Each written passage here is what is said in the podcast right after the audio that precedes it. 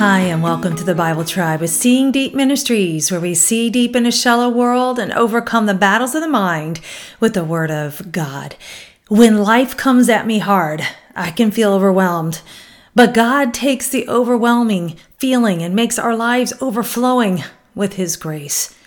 We're reading today in the book of Psalms, chapters 142 through 144, and the verse of the day is Psalm 142, verse 3. When my spirit was overwhelmed within me, you knew my path. In context, this psalm was written when David was hiding out in a cave, y'all. Desperate times, overwhelmed with fear, hiding out once again while under attack. David reminds himself that God sees him and knows his path completely. It is one thing to know about someone, but to know them so intimately, every detail. This is God's knowledge of us. We need to apply this understanding of God's knowledge of us to life's hard places. God is already there. He already knows it completely. The enemy comes in and accuses God in these moments. If he knew our path, why didn't he change our path? But this view is centered on self and a pain free life, not on God's glory and purposes.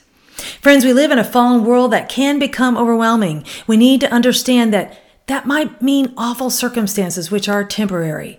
But God redeems it all. Our path is not unseen. God's plans prevail over life's beaten path. I chose the keyword knew, which is the Hebrew word yadach.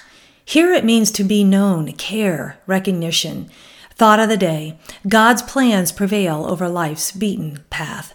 Application Don't cave to fear or anxiety in the rough spots in your life.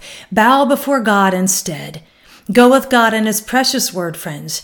Tune in tomorrow as we head back into the book of songs.